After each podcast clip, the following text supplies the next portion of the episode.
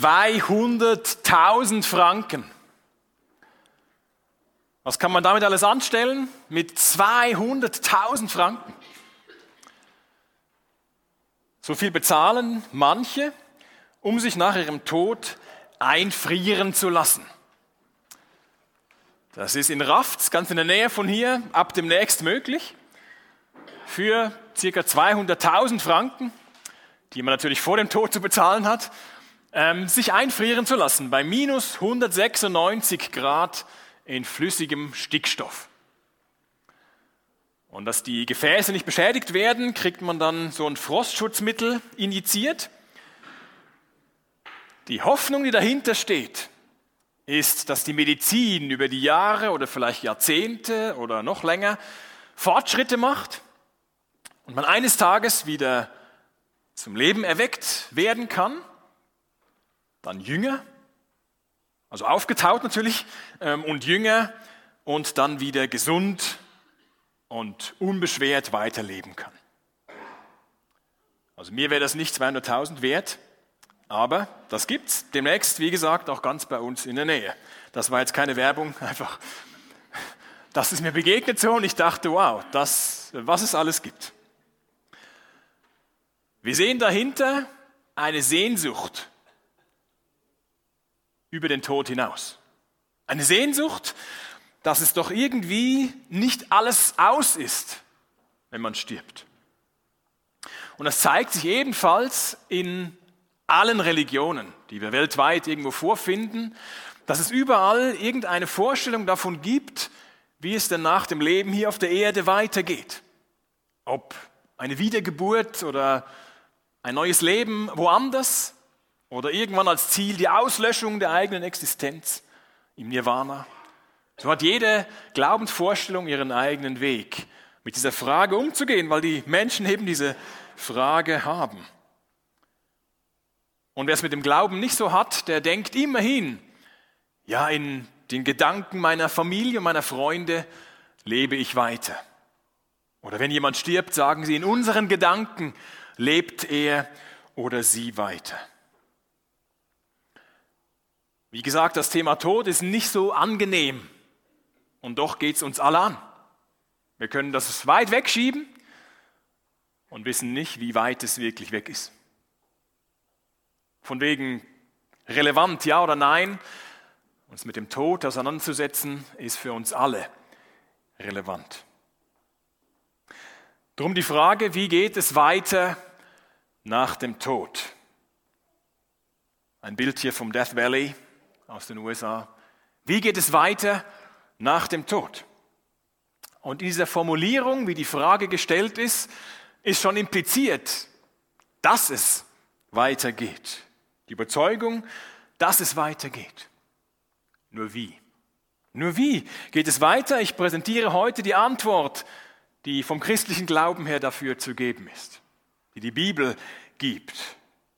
Nun, die Bibel äußert sich ausführlich zum Leben vor dem Sterben, also zu unserem Leben hier und jetzt und gibt praktische Navigationshilfen für ein gutes Miteinander, für ein gutes Leben im Hier und Jetzt.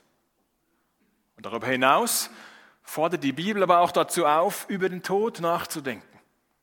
Und nicht nur über den Tod irgendwie in Theorie, sondern über den eigenen Tod nachzudenken und in der Folge davon kluge Entscheidungen zu treffen. Es gibt viele Stellen, die sich mit dem Leben nach dem Tod beschäftigen. Wie geht es weiter nach dem Tod? Wir schauen uns ein Gleichnis an, das Jesus erzählte. Wenn Jesus unterwegs war, hat er häufig so fiktive Beispielgeschichten verwendet, um den Menschen seine Botschaft nahezubringen. Er hat nicht irgendwelche kruden Theorien vertreten und, und irgendwelche ganz, ganz komplizierten Geschichten erzählt, nur um es den Leuten möglichst schwer zu machen, irgendwas zu glauben. Nein, er hat extra Geschichten aus dem Leben genommen oder wo sie anknüpfen konnten damit die Menschen verstehen konnten, was er gesagt hat, was er sagen wollte. So auch in dieser Geschichte, die ich gleich lese. Als er diese konkrete Geschichte weitergibt, hat er ein bestimmtes Publikum vor Augen oder seine Gesprächspartner sind die Pharisäer, die religiöse Elite von damals. Und Jesus hat sich aber nicht von ihnen blenden lassen. Sie hielten sich für besonders fromm, aber Jesus hat sie als scheinheilig und als geldgierig durchschaut. Lukas Evangelium Kapitel 16 erzählt eben Jesus dieses Gleichnis.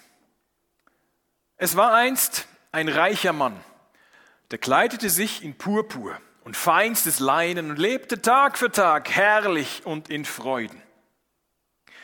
Vor dem Tor seines Hauses lag ein Armer. Er hieß Lazarus. Sein ganzer Körper war mit Geschwüren bedeckt. Er wäre froh gewesen, wenn er seinen Hunger mit dem hätte stillen können, was vom Tisch des Reichen fiel. Aber nur die Hunde kamen und leckten an seinen Wunden. Schließlich starb der Arme. Er wurde von den Engeln zu Abraham getragen und durfte sich an dessen Seite setzen. Auch der Reiche starb und wurde begraben. Im Totenreich litt er große Qualen. Als er aufblickte, sah er in weiter Ferne Abraham und an dessen Seite Lazarus. Vater Abraham, rief er, hab Erbarmen mit mir und schick Lazarus hierher. Lass ihn seine Fingerspitze ins Wasser tauchen und damit meine Zunge kühlen. Ich leide furchtbar in dieser Flammenglut. Abraham erwiderte,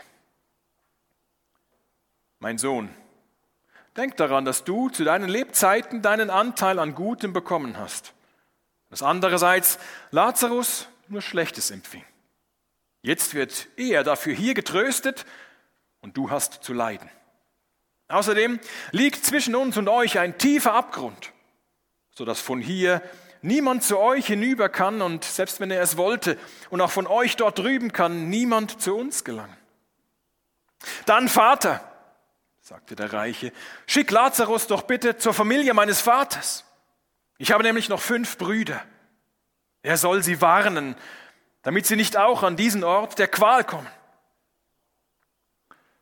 Abraham entgegnete, Sie haben Mose und die Propheten, auf die sollen sie hören. Nein, Vater Abraham, wandte der Reiche ein, es müsste einer von den Toten zu ihnen kommen, dann würden sie umkehren. Darauf sagte Abraham zu ihm, wenn sie nicht auf Mose und die Propheten hören, werden sie sich auch nicht überzeugen lassen, wenn einer von den Toten aufersteht.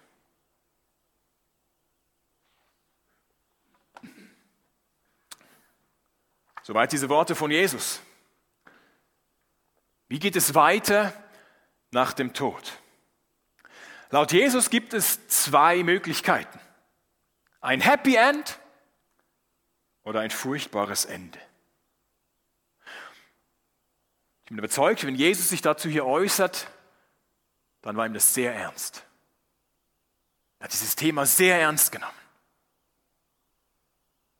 Er wollte niemandem irgendwelche Qualen an den Hals wünschen. Er hat das nicht auf die leichte Schulter genommen, sondern er hat mögliche Konsequenzen vor Augen gemalt. In der gleichen Haltung reden wir jetzt darüber. Jesus schildert zwei Männer als krasse Gegensätze.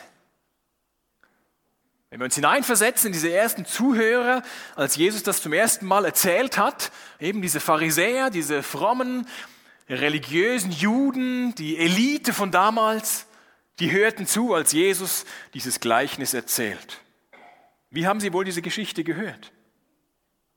Als Jesus sagte, es war einst ein reicher Mann, der kleidete sich in Purpur und feinstes Leinen und lebte Tag für Tag herrlich und in Freuden.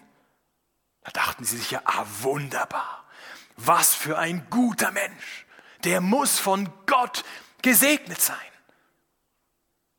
Vor dem Tor seines Hauses lag ein Armer, er hieß Lazarus. Sein ganzer Körper war mit Geschwüren bedeckt.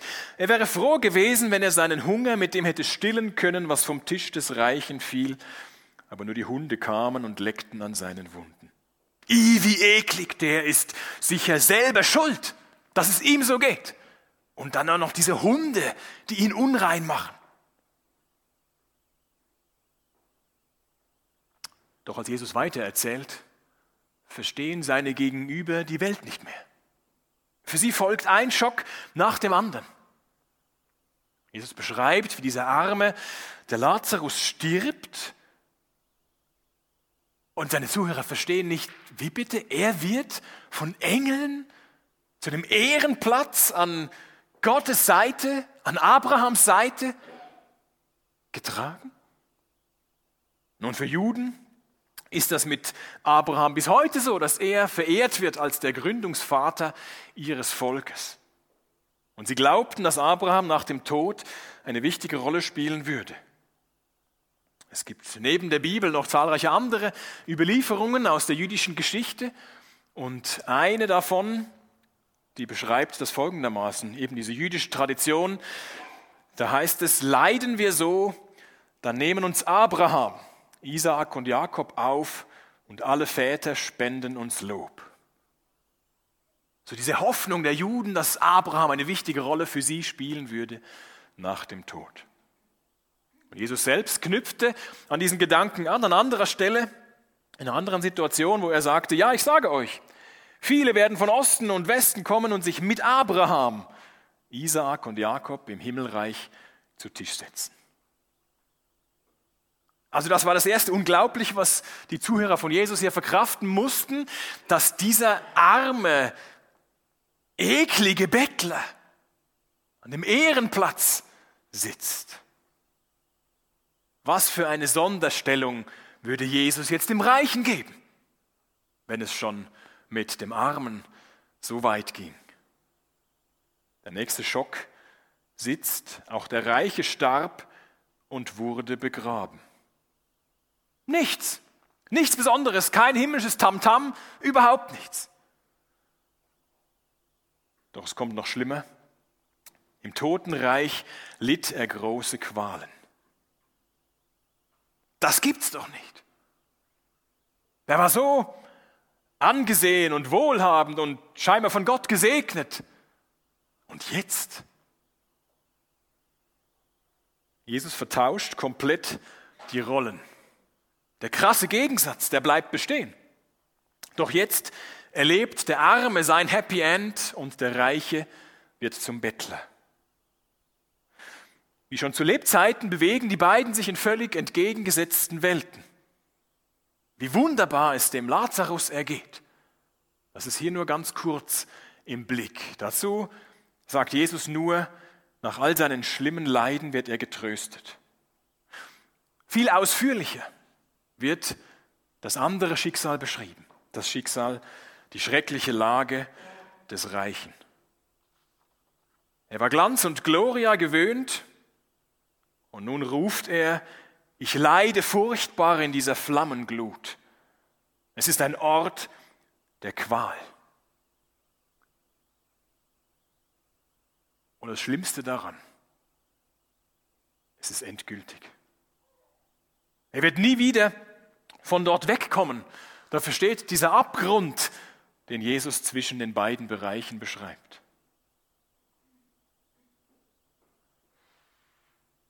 Was will Jesus mit dieser Geschichte aussagen? Welche Botschaft will er vermitteln? Und wenn wir das hören oder lesen, auch heute, dann können wir daraus falsche Schlüsse ziehen. Falsch wäre zum Beispiel die Annahme, nach diesem Leben werden die Reichen bestraft und die Armen belohnt. So könnte man das verstehen, was Abraham dort sagt. Mein Sohn, denke daran, dass du zu deinen Lebzeiten deinen Anteil an Gutem bekommen hast, dass andererseits Lazarus nur Schlechtes empfing. Jetzt wird er dafür getröstet und du hast zu leiden. Wenn man sonst das Weitere liest oder hört, was Jesus sonst noch gesagt hat und was die gesamte Bibel bezeugt, dann kann das nicht so sein, dass Jesus meint, ja, die Reichen werden eben bestraft und die Armen werden belohnt, automatisch. Die Reichen sind nicht automatisch die Bösen und die Armen nicht automatisch die Guten. Jesus meint vielmehr hier, wir können uns täuschen. Wir können uns täuschen. Wer es in diesem Leben gut hat, sollte sich nicht zu sicher sein, dass das auch für das Leben danach gilt. Jesu Kontrahenten, die Pharisäer, die waren sehr überzeugt davon, dass Gott auf ihrer Seite steht. Sie lebten ja schließlich ein vorbildliches Leben. Da war ihnen doch ein gutes Leben auch nach dem Tod garantiert. Und an dieser Vorstellung rüttelt Jesus hier. Auch wir heute können der Meinung sein, ich bin doch kein schlechter Mensch. Wenn es Gott gibt, dann kann er im Großen und Ganzen ziemlich zufrieden mit mir sein. Und wenn es nach dem Tod weitergeht, dann bin ich vielleicht nicht gerade in der ersten Reihe. Aber es, es wird schon passen, irgendwie. Auch wir könnten uns täuschen. Was Jesus deutlich macht, es gibt ein Leben nach dem Tod. Und für jeden Menschen bestehen zwei Möglichkeiten. Er beschreibt es hier exemplarisch mit dieser Geschichte. Es bestehen zwei Möglichkeiten. Eine herrliche Möglichkeit oder eine schreckliche Möglichkeit. Eine dritte Variante gibt es nicht. Von einem Fegefeuer oder ähnlichem ist in der Bibel nirgends die Rede. Andere Stelle sagt, und diese werden in die ewige Strafe gehen, die Gerechten aber ins ewige Leben. Diese zweite Option, das, das ewige Leben, das können wir auch als Himmel bezeichnen. Wobei diese Redewendung in den Himmel kommen, die taucht in der Bibel gar nicht so direkt auf. Gemeint ist vielmehr eine neue Welt mit, mit Gott als gutem König. Und diese neue Welt, die beschreibt die Bibel in den, in den schönsten Farben und weckt unsere Sehnsucht mit, mit solchen Worten, wie ich sie vorher bereits gelesen habe und jetzt nochmal zum Teil wiederhole. Gott wird in ihrer Mitte wohnen. Sie werden sein Volk sein, ein Volk aus vielen Völkern und er selbst, ihr Gott, wird immer bei ihnen sein. Er wird alle ihre Tränen abwischen. Es wird keinen Tod mehr geben. Kein Leid und keine Schmerzen. Es werden keine Angstschreie mehr zu hören sein, denn was früher war, ist vergangen. Wer möchte da nicht dabei sein?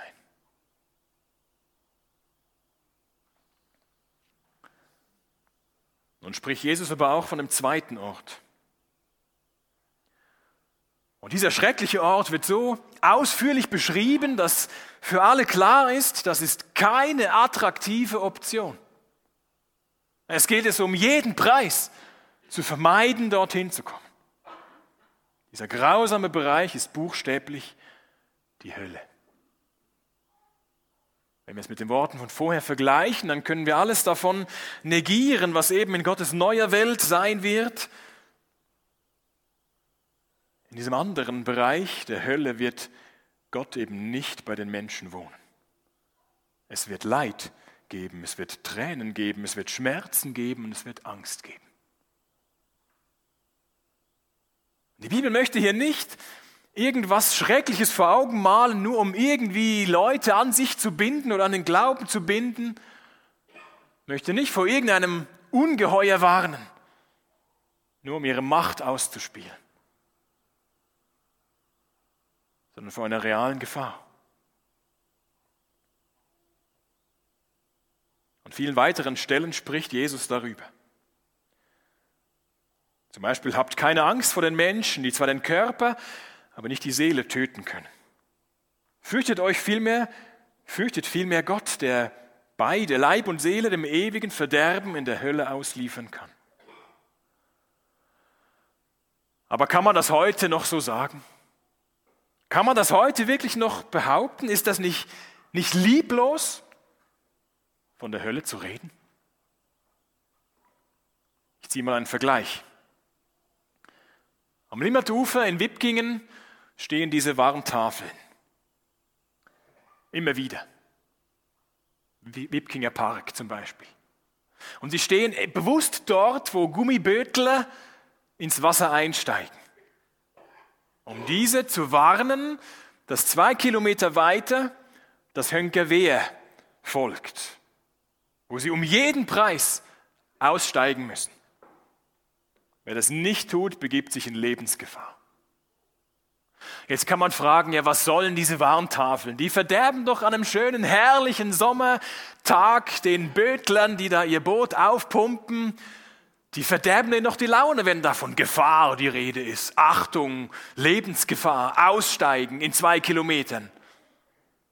Ist das lieblos, so eine Warntafel aufzustellen? Nein, sie warnen vor einer realen Gefahr. Sie wollen nicht den, den Bötlern den Spaß verderben, sondern sie auf die reale Gefahr hinweisen. Genauso spricht die Bibel von der Hölle. Aber wieso ist der Reiche in diesem Gleichnis von Jesus überhaupt dort gelandet? Wie hätte er das verhindern können? Kommt zum zweiten Punkt. Wie geht es weiter nach dem Tod? Jesus sagt damit, du entscheidest. Du entscheidest, wie es weitergeht. In diesem Leben haben wir die Wahl, wie es mit uns nach dem Tod weitergeht. Das sehen wir eindeutig an dem Gleichnis, wie Jesus dort den Reichen sagen lässt, schick Lazarus doch bitte zur Familie meines Vaters. Ich habe nämlich noch fünf Brüder. Er soll sie warnen, damit sie nicht auch an diesen Ort der Qual kommen es müsste einer von den Toten zu ihnen kommen, dann würden sie umkehren. Umkehren ist hier das Schlüsselwort. Umkehren ist der Schlüssel zur Rettung. Die Brüder des Reichen sind demnach genauso egoistisch, genauso hartherzig, geizig, herzlos den Armen gegenüber wie er selber. Das müssten sie ändern. Wodurch könnte dieses Umdenken, diese Umkehr ausgelöst werden? Da sind sich jetzt der Reiche und der Abraham in diesem Gleichnis von Jesus nicht ganz einig. Der Reiche meint, es braucht einen eindeutigen Beweis. Ein Wunder, ein, ein Toter, der zurückkehrt. Lazarus, schick ihn zurück zu meinen Brüdern, dass er sie warnt und sie nicht an diesen Ort der Qual kommen. Abraham widerspricht. Wenn sie nicht auf Mose und die Propheten hören, werden sie sich auch nicht überzeugen lassen, wenn einer von den Toten aufersteht. Mose und die Propheten, das steht hier exemplarisch für das Alte Testament, den Teil der, Bi den Teil der Bibel, der damals schon existierte. Was hatten denn Mose und die Propheten zu sagen? Was wäre denn dort zu lesen gewesen? Nun zum Beispiel aus den Mosebüchern, es wird immer Arme und Bedürftige in eurem Land geben. Deshalb befehle ich euch, helft den Menschen großzügig, die in Not geraten sind. Ein Beispiel aus den Propheten. Jeremia, immer wieder unaufhörlich schickte ich, sagt Gott, meine Knechte, die Propheten. Sie ermahnten euch, kehrt um von euren bösen Wegen, ändert euer Leben aber ihr habt mir keine Beachtung geschenkt und wolltet nicht auf mich hören. Die Pharisäer zur Zeit von Jesus waren ja immer wieder in Auseinandersetzung mit ihm und sie forderten immer wieder von ihm, tu doch mal ein Wunder und beweise, dass du wirklich der bist, von dem du da redest. Und Jesus hat schon einige Wunder getan, aber nicht auf Knopfdruck, genau als sie es wollten. Sie wollten ihm nicht glauben. Sogar als er später von den Toten, selber von den Toten auferstand, hielten sie das für ein Märchen. Und sie bewiesen somit, dass diese doch steile Behauptung stimmt, wenn Menschen sich nicht von Gottes Worten zur Umkehr bewegen lassen, dann nicht mal von so einem Wunder, wie wenn jemand von den Toten zurückkehrt. Das zeigt gleichzeitig, was die Bibel für eine entscheidende Bedeutung hat. Oder? Die wichtige Rolle der Bibel. Und wir haben heute ja nicht nur das Alte Testament, sondern auch nur das Neue. Das bestätigt, Umkehr ist der Schlüssel zur Rettung. Und genau diese Rettung haben wir alle nötig. Oder lebst du vielleicht so gut, dass du dich von selber für den Himmel qualifizierst? Ich nicht. Keiner von uns tut das. In der Umfrage, die wir vorher gesehen haben, sagten auffällig viele Menschen, ja, es geht weiter nach dem Tod. Und auffällig viele sagten, wir können uns den Himmel verdienen. Was es braucht, sind gute Taten. Ein guter Mensch sein, anderen helfen, die Umwelt schützen und vieles andere tun, ein guter Mensch sein, dann wirst du im Himmel landen. Die Überzeugung, die durch die, durch die Bank da geäußert wurde. Wie viele guten Taten braucht es denn? Es ist aussichtslos. Wir werden es aus eigener Kraft nicht schaffen, uns den Himmel zu verdienen. Keiner von uns tut das. Umkehren beginnt damit, dass wir genau das zugeben. Ich kann mir den Himmel nicht verdienen. In der Bibel entdecken wir, dass nur Jesus uns retten kann. Der Jesus, der das perfekte Leben für uns gelebt hat und am Kreuz unsere Schulden übernommen hat, die Strafe dafür bezahlt hat und er verstanden ist. Wer, wer umkehrt, der vertraut sich ihm an, der glaubt ihm.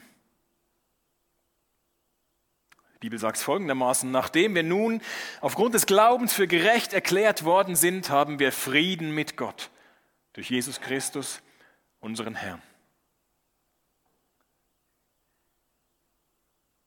Kehrst du heute um, wenn du es noch nicht getan hast? Und vertraust du Jesus an? Wenn wir ihm unsere Sünden bringen, dann erhalten wir seine Vergebung.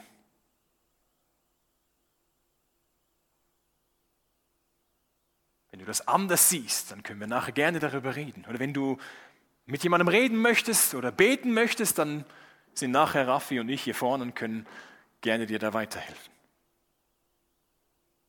Nur der Glaube an Jesus rettet.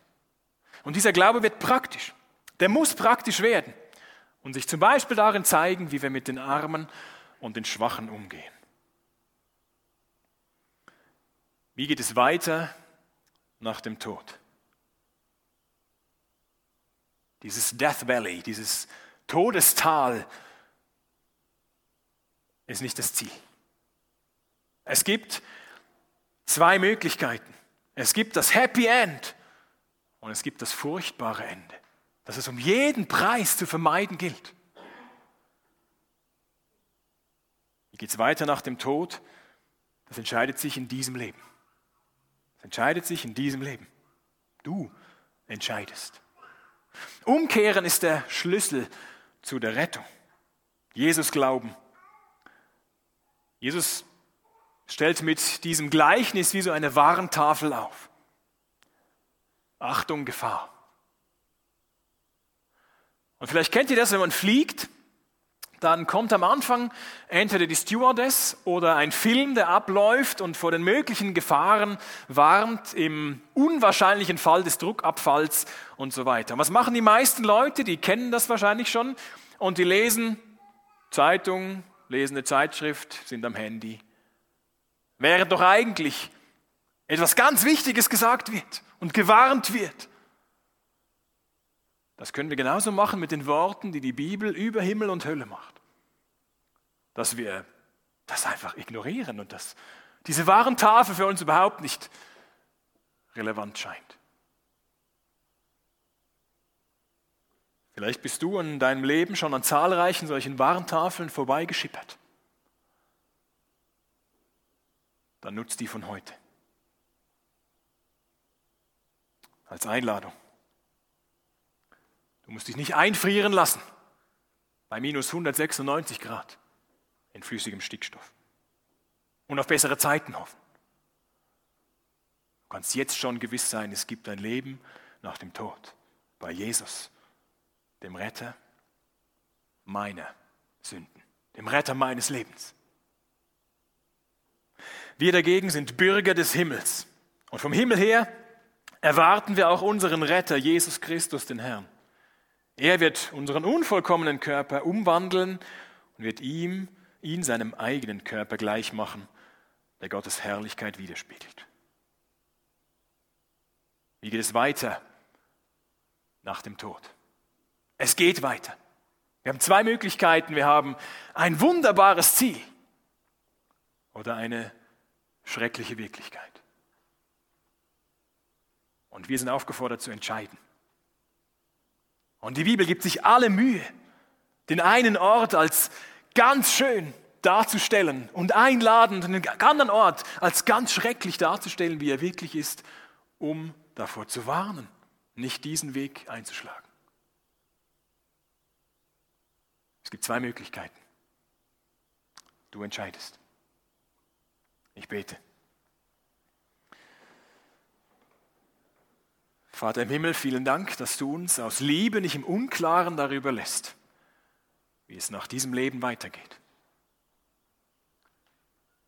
Du hast alles dafür getan, dass wir mit dir versöhnt sein können, in deiner neuen Welt, die du mit schönsten Farben beschreibst. Und dem zu entgehen, was eigentlich unser Schicksal wäre, die Ferne von dir.